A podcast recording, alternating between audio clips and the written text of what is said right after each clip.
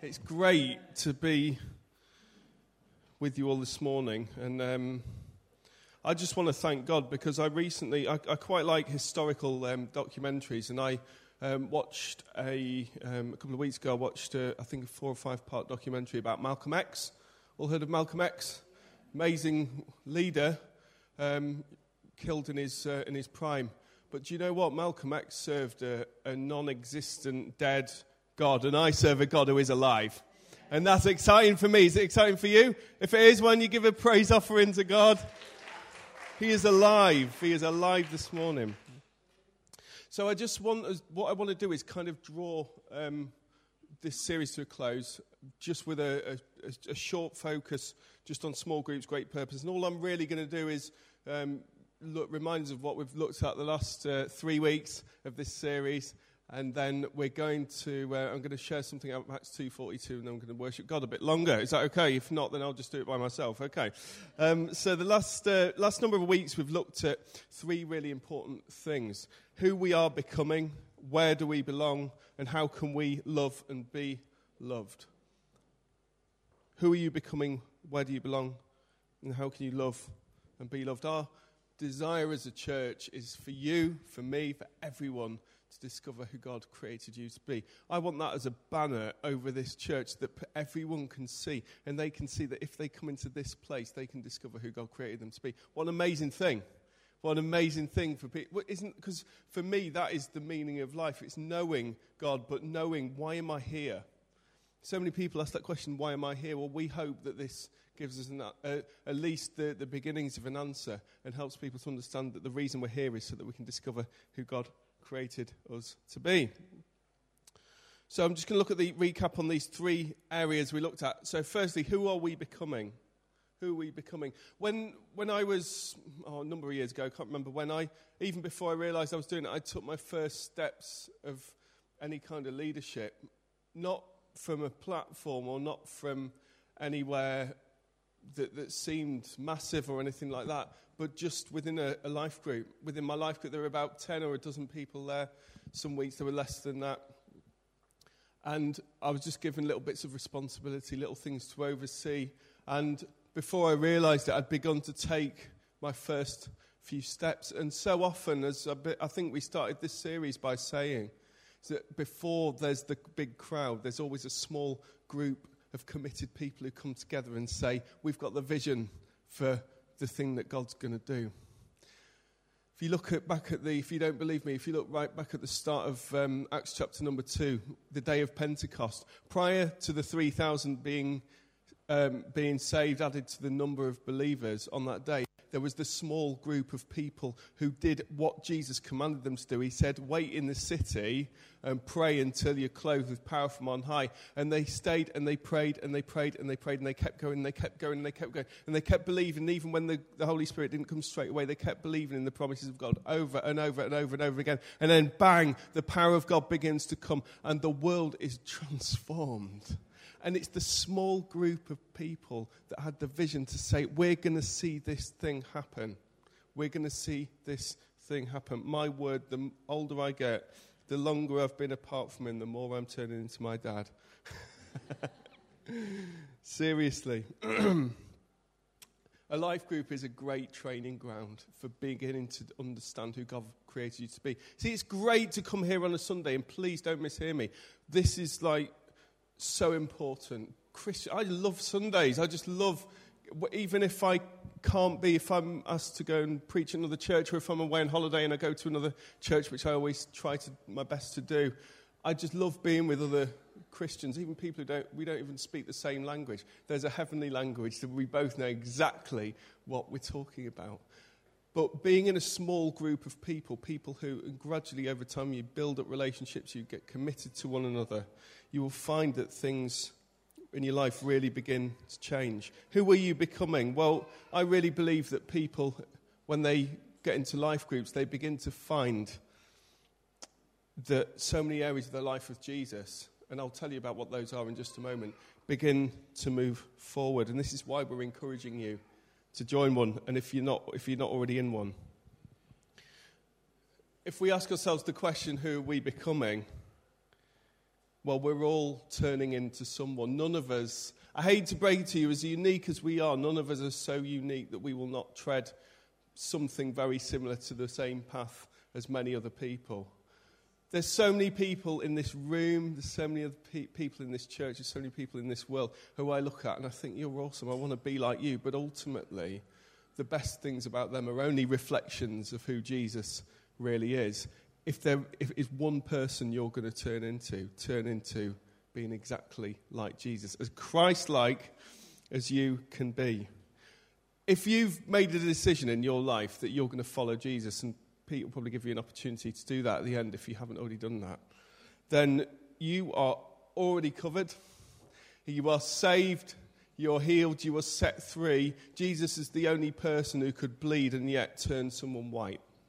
Could you imagine throwing blood at someone and them going white? Well, that's exactly what Jesus did. As his blood was shed, your sins were washed white as snow, pure as the driven snow we can't earn what Jesus has given us. We could try and it still wouldn't work. But because of what he's given us, because he's paid the ultimate price, make sure that you give Jesus good value for money. Make sure you give him good value for money. Who we're becoming, become like Jesus. It's really simple. Where do you belong? Well, we're built for relationship, even if you just look at the back to the beginning as time as we know it, you see far, you don't just see Father God, you don't just see Jesus, you don't just see the Holy Spirit. You see God three in one. That's kind of the first relationship there ever was. Father, Son, and Spirit, all three together. The Godhead, three in one, Father, Spirit, Son. There's a song in there, isn't there? If you connect to God and to people, you will not just grow, but you'll begin to thrive if you keep pushing into it. Life groups are a great place to give out, but also to receive as well. They're a great place, which John Bell really well looked at last week, to love and to be loved. You can show the love of God to one another, but you can also be the recipient of love as well. One of the things that, just talking from a very personal point of view, that got us through some really tough times, such as when I lost both of my parents, was people in our group just showing us some love Sometimes it wasn't so much them just doing anything, it was just knowing that they're there. Knowing that they're there, people saying, Are you okay? And not being bothered about what the answer is. If you say, Yeah, I'm okay, then that's great. If they say, no, Do you know what? I feel terrible. I've had an awful week because it's so hard. I was talking to my friend um, Gebhard in South Africa last night, and he's just lost his mum, and it brought back so much the pain. He said he can feel physical pain. I'm like, I know, my friend. I've I've been through it. But when you've got people around you, I, I, you don't, at times like that, you don't need clever answers. You just need people to love you. Just need people to love you. And we'll get through it. And I just always think in the kingdom of God, because Jesus has already won the victory, because he is coming back for his church, and he is coming back, make sure, by the way, make sure you're ready. Don't leave it till tomorrow. Don't leave it till you leave. Make, to leave today. Make sure you're ready, because he could come back today. He could come back tonight. He could come back tomorrow. You need to make sure you're ready. But because Jesus has already won the victory, and so we can fight rather than for victory, we can fight from a place of victory. The victory has already been won. Full time has already been called on the devil's reign. And Jesus is coming back for his church. And in our life groups, we can love one another and comfort one another and help one another. One of the things we can do is we can show what we might call pastoral care to one another. We have a pastoral care team in this church, and I, I spend quite a lot of time um, helping people in a pastoral sense and just talking things through and encouraging people and praying with people and helping people through things that are difficult. And that's, I see that very much as, um, in terms of my calling in God, that's something that I want to continue and I think is very important. But it's really important for an organic church, for a church that for, for, group, for people to be in small groups of people who all take care of one another. Kelly and I, when we were uh, co leading a group, we had this idea that what we would do within the group is we would all just look after one another. We're like, we won't bother the pastoral care team. We'll just look after one another. When someone's got a need, we'll, within our context of our group, we will see to it. We will help that. If it's possible, if it's right, if it's fair, we will see to it. And that's one of the things I want to encourage you to think about. There is no higher thing to do on this earth than pushing into the covenant promise of God, which is that we should love God and love people. That command of His, where He just says, Love the Lord your God and love his people as well. We're just going to watch a video. It's about six minutes long, but it's really, really good. It's got the testimony of two different people, um, one of whom, neither of whom are actually in the room at the moment, but two people who are just going to talk to you a little bit about the importance of life groups. And I hope this will spur you on. Wonderful couple of really great testimonies there, really full of faith. That's amazing. Um, if you'll just turn with me, I'm just going to imagine um, I am an aeroplane coming into land. I'm just going to land this series right now. If you turn with me to Acts 2, to, uh, chapter 2, 42 onwards, I'm going to read from Acts 2, 42 to 47. And I just want to look at the things we can learn from there. And this is the basis of life groups. It's the basis of our groups. There's a subheading in my Bible, and it says this the fellowship of believers, so like the community of the believers. It's really important that we just, um, just clue in for the next few moments, okay?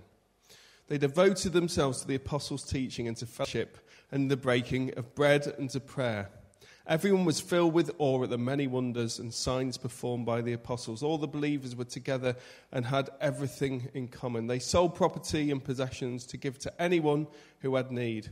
Every day they continued to meet together in the temple courts. They broke bread in their homes and they gave they, they broke bread in their homes and ate together with glad and sincere hearts, praising God and enjoying the favor of all the people. And the Lord added to their number daily those who were being saved daily, added daily. It's um, really important just to look at those four elements that we see at the start. First element, element number one is the apostles' teaching. This was the life of Jesus and his resurrection. What we will look at now is we will look at the Bible and we will see that that needs to be central in life groups. We need good teaching, good reflection, good readings, good thoughts from the Bible so we can understand what it has to say to us. Second element is, that's really important is fellowship. That is simply community. This is a, a word you don't hear used so much these days, but the word fellowship means community, it means friendship within a group. Bonds can be formed that nothing can break between friends, between believers. Element number three is the breaking of bread. This is emphasized here as the Lord's Supper, something that we take together in life groups on a regular basis. It's something that we do on Sunday mornings here at least once per month. I believe that out of all the meals we could ever eat on this earth, and I love, I love my food. I love it's one of my favourite pastimes is to eat. It's something that I have to be very careful over. But the greatest meal that we could ever eat is when we join together and we remember Jesus' death, his body broken for us, his blood poured out for us, that washed us white as snow, that made a way back to God. Jesus' death, his sacrifice, his blood, his resurrection, and we celebrate, don't we, as well? We're not saying we just, it's not just a memorial of Jesus' death. No, no, no.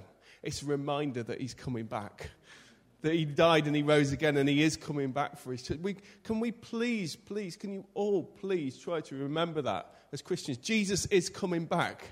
He is. There's more in the Bible. Remember, There's more in the Bible about the fact that he's coming back a second time than he ever did the first time. If he came back, the, if he came the first time, then and he said he's coming a second time, I would bet my bottom dollar he's as good as his word and he's coming back. We need to be ready need to be ready. It's so important. We don't like talking about that in church, but we should because it hits close to home.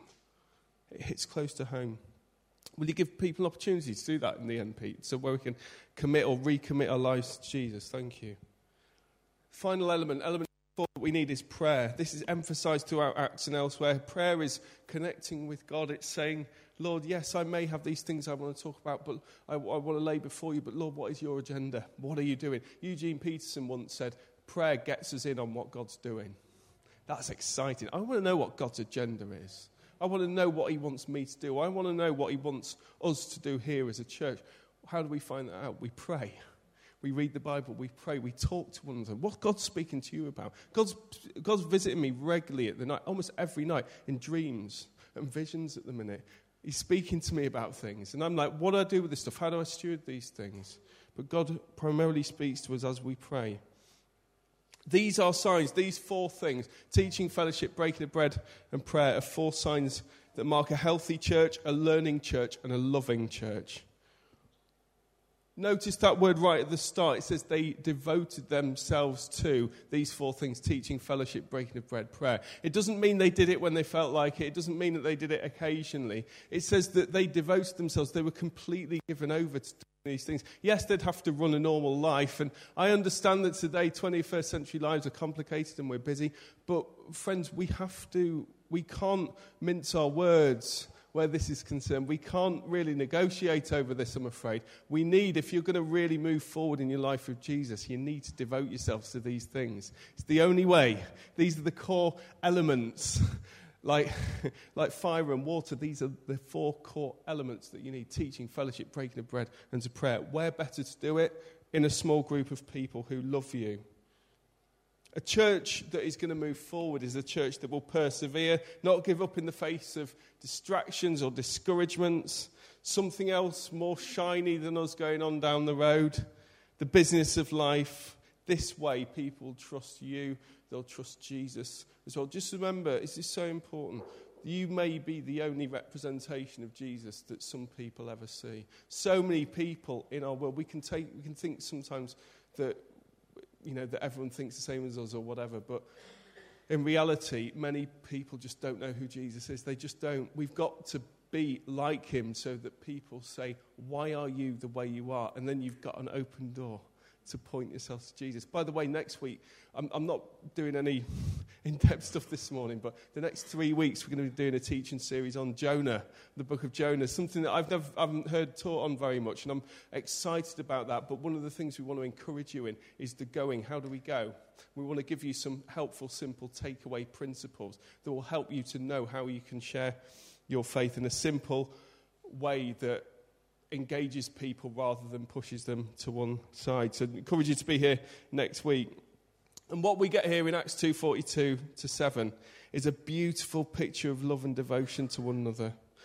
Those who had, had needs had their needs met while they learned about God and praised Him in all circumstances, not just when they felt like it, but in all circumstances. And what happened?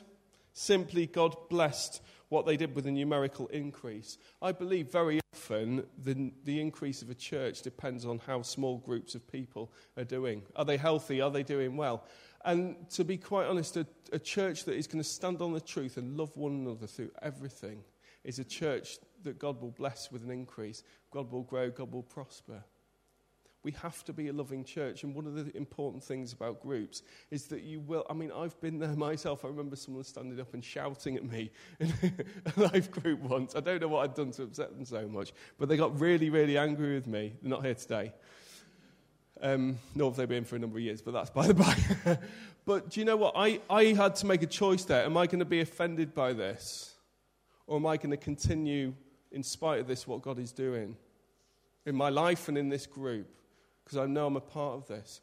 The point I'm trying to make is that people will upset one another. It's just human nature, but it's important that we try to move towards a place of maturity where we say, no matter what happens, I'm going to stick with this group of people. I am going to make sure that I'm devoted to one of these key elements is fellowship, teaching, fellowship, breaking of bread to prayer. They devoted themselves. I bet you if we were to read between the lines, there will have been fallouts between these people. And yet, they loved one another through it. Can you love someone who you don't want to love? It's not easy, but you know, when you do begin to do it, you begin to see what Jesus really said. He said, Anyone can love a friend, but to love an enemy takes a special kind of love. Ask Jesus to help him, help you show that love to people. Acts 2:42, these elements this is where discipleship takes place. This is where we can move forward together. So I encourage you this morning to take the plunge, to not look back, to press forward. You will not regret it. It won't always be easy. But I encourage you to either sign up, and Peter will remind you of the instructions just before, um, just before we, we close today. But I encourage you to either sign up for a group, or if you're already in one, and you know this is just kind of telling you stuff you already know can i encourage you maybe as we worship maybe you can pray and you can rededicate yourself and say lord i'm going to love those people whom i'm in that i'm in that group with whatever may come whatever may change i'm going to love those people don't give up on people because of anger, because of offense, because of differences of opinion. Where in the world does it say that we have to all agree in order to get on? I, I actually really love it when I come across people who think differently to me. I mean, one of my. Oh, no, no, I won't say that. No. um, I love it. I love it, love it, love it when people who are so such polar opposites find a way to coexist, find a way to love one another. I look at this church and I see people. I was telling someone yesterday who's really interested in starting coming, coming to the church, I was saying to them, Do you know what? There are people from every kind of sector society in this church. And that's one of the things I think is remarkable and wonderful. And that's one of the many reasons I love it. And one of the many reasons I call it home. I choose to call it home what you can end up with, and I'm about to close, so maybe the band can come back and then we'll worship Jesus a little bit longer. But one of the things that you can end up with, if you take the plunge today and you join a group or you recommit yourself to the group, is something that I called the other week unexpected friendships. Have you ever walked down the street and just seen a stranger and thought, I'd really like to be friends with them? I haven't either. You might have done, but most of the friendships I've formed over the years, probably all of them actually, have were completely unexpected. I said the other week that my best friend in the whole world, who I met when I was 11 years old, we're stuck together ever since then. And do you know what? The fir- for the first nearly year that we knew one another, every single time he saw me, he said, James, you're just so weird. I have to say, I probably agree with him, and most other people probably do as well at Christmas time, he sent me a Christmas card saying, Dear James, happy Christmas, your weird times 10 billion, I think it was. So that's more than enough for a few every day. But we've stuck with one another. We've not always agreed. He's not a Christian. I want him to be. I'm desperate for him to be. But I encourage you to think about an unexpected friendship. Who could be your unexpected friendship? Who might be in this room who you don't even maybe know their first name at the minute, but you could end up forming an unbreakable bond with them. Just like Jonathan and David. If you read the books of Samuel, you'll read in, in the Old, right near the start of the Old Testament, you will see this beautiful, unexpected friendship of Jonathan and David. And some of the things that you can learn from their friendship in terms of unexpected friendships in your life are these six things. I picked out six things. You can experience things outside your comfort zone. You can learn how to see how other people differ from you. You can have the chance to try the, uh, apply the true meaning of love your neighbour. Try loving someone who you don't really like. There's a challenge for you. You can share ideas, perspective, and, and conversations that you might otherwise never have the opportunity to experience. There's loads of people I've met in church who I think I don't know how else we would have met. And that's wonderful. We can know that someone has your back. I look at, there's so many other people, but I look at Pete, and Pete and I see one another almost every day because we work together. But I know he's got my back. I know even if I did the most horrendous thing in the world, I know they'd do whatever he can to protect me. And now I've said it, you've got to make sure you do it, Peter. but you can have, find people who've got your back. And finally, you can learn what it is to like to get to know people, not for an agenda, but just to be their friend. If you've got people in your life who you're just friends with, you don't want to get anything out of them, you don't want to get money, you don't want to get their time, you just want to be their mate. I love that. That's what I love more than anything. So I encourage you this morning, to, this afternoon, to take the plunge and say, I'm going to do this. Peter will remind you how you can do it before we close. But can I just pray for us? Um, by the way, just to say, as, as um, core leaders, so that's core leaders of the church, there's me, there's Kelly, there's Pete, there's John and Rebecca Bell, and there's Steve Brett. We meet on a, an ongoing basis as a, a life group ourselves because uh, we don't get enough time together. We try to meet together so we can pray, so we can do all these things these elements that I told you about, but one of the things that we're going to be doing over the coming months, and particularly Pete and I, um, we will be uh, visiting groups to come and show some support, to come and help and just to come and show you that we really value you and we think it's great that you're meeting together. I encourage you to sign up today. Father, thank you for these people. Uh, thank you for those who are here today. Thank you for those who can't be with us. Lord, I pray you'll bless this church with an increase, Lord, in terms of our numeric numbers, but also in terms of our depth of walk with you. I pray every single person here uh, will in this church will move forward, Lord. I pray you'll help people really, even for those who maybe don't find it easy, get into a, a group of people. May we see unbreakable bonds formed in Jesus' name. Amen. Should we stand and we're just going to worship Jesus for a little bit longer? Thank you.